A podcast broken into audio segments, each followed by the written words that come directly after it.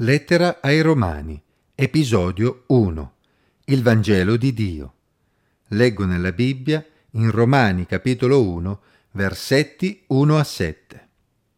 Paolo, servo di Cristo Gesù, chiamato a essere apostolo, messo a parte per il Vangelo di Dio, che egli aveva già promesso per mezzo dei suoi profeti nelle sante scritture, riguardo al figlio suo, nato dalla stirpe di Davide secondo la carne, dichiarato figlio di Dio, con potenza secondo lo spirito di santità, mediante la risurrezione dai morti, cioè Gesù Cristo, nostro Signore, per mezzo del quale abbiamo ricevuto grazia e apostolato, perché si ottenga l'ubbidienza della fede fra tutti gli stranieri per il suo nome, fra i quali siete anche voi, chiamati da Gesù Cristo a quanti sono in Roma, amati da Dio, chiamati santi, grazie a voi e pace da Dio nostro Padre e dal Signore Gesù Cristo.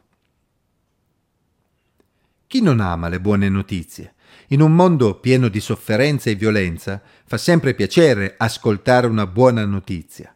Forse non lo sai, ma la parola Vangelo è la traslitterazione di una parola che significa proprio buona notizia e questa lettera che l'Apostolo Paolo scrisse ai cristiani di Roma nel primo secolo ha per oggetto proprio la buona notizia di Dio, il Vangelo di Dio. Di cosa si tratta?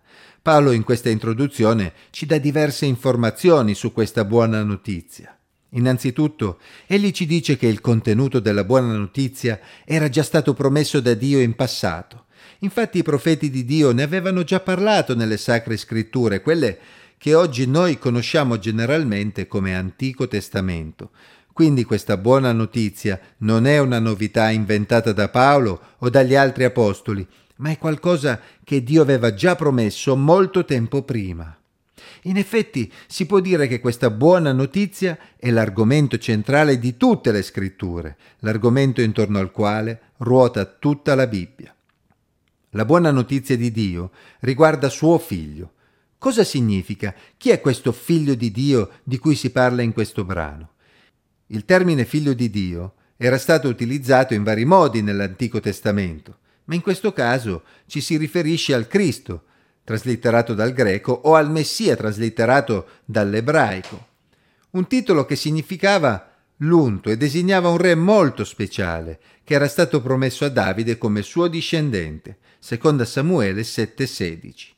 Uno che secondo diverse profezie dell'Antico Testamento avrebbe reso stabile per sempre il regno di Davide. Nel Salmo 2 ci si riferisce al re scelto da Dio proprio indicandolo come figlio di Dio. Leggiamo Salmo 2, versetti 7 a 9. Il Signore mi ha detto, tu sei mio figlio, oggi io ti ho generato. Chiedimi, ti darò in eredità le nazioni e in possesso l'estremità della terra. Tu le spezzerai con una verga di ferro, tu le frantumerai come un vaso d'argilla. Questo brano del Salmo 2 verrà ripreso poi nel Nuovo Testamento per indicare Gesù. In Apocalisse 12.5 ad esempio o in Apocalisse 19.15. Nel Nuovo Testamento il termine figlio di Dio ha assunto poi un significato ancora più ampio, indicando proprio la natura divina di Gesù che emerge in diverse parti del Nuovo Testamento, nel racconto dei Vangeli e nella testimonianza dei suoi discepoli che troviamo nel libro degli Atti e nelle lettere. Sarà Giovanni in particolare ad attirare l'attenzione sulla divinità di Gesù nel suo Vangelo, nelle sue lettere e in modo particolare nell'Apocalisse.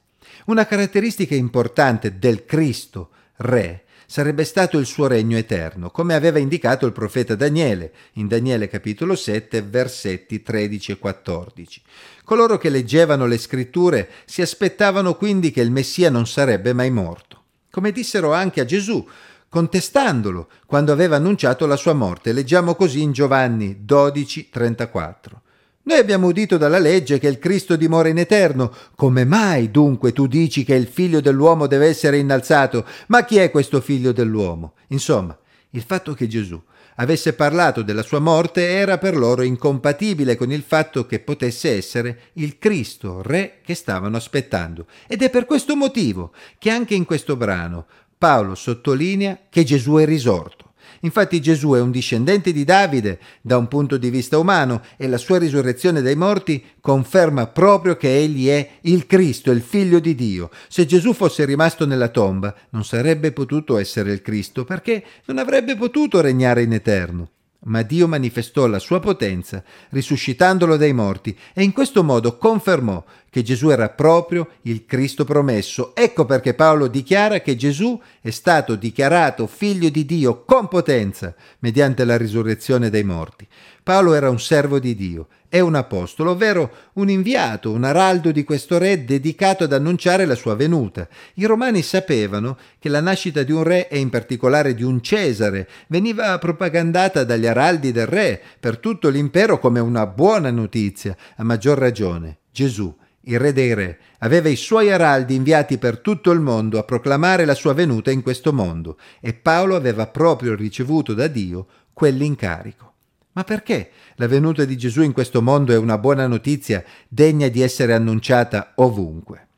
Perché la venuta di Gesù Cristo in questo mondo ha cambiato la storia dell'umanità per sempre. È l'evento che divide in due la storia. Infatti Gesù ha inaugurato con la sua risurrezione la nuova creazione di Dio. Come lui è risorto, così potranno risorgere a vita eterna tutti coloro che ripongono in lui la loro fede. L'Apostolo Paolo era consapevole del fatto che per mezzo di Gesù aveva ricevuto la grazia di Dio. Infatti nel resto della lettera svilupperà in maniera specifica questo concetto. Come vedremo in seguito, l'essere umano è peccatore e ribelle verso Dio, ma il Signore nella sua grazia gli ha dato l'opportunità di essere salvato attraverso il sacrificio di Gesù.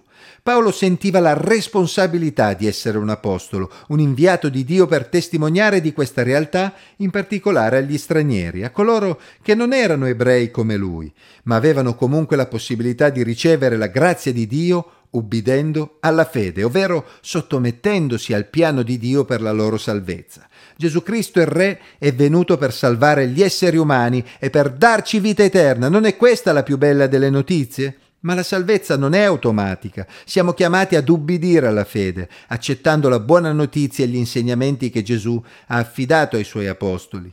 Dobbiamo riconoscerlo come Salvatore e Signore, sottomettendoci a Dio per essere riconciliati con Lui e vivere secondo la Sua volontà per il resto della nostra vita. Paolo desiderava che la buona notizia, il Vangelo di Dio, potesse toccare il cuore del maggior numero possibile di persone. La Chiesa cristiana di Roma non era stata fondata da Paolo, ma egli scrive loro questa lettera proprio perché desiderava recarsi anche nella capitale dell'impero per condividere il Vangelo di Dio.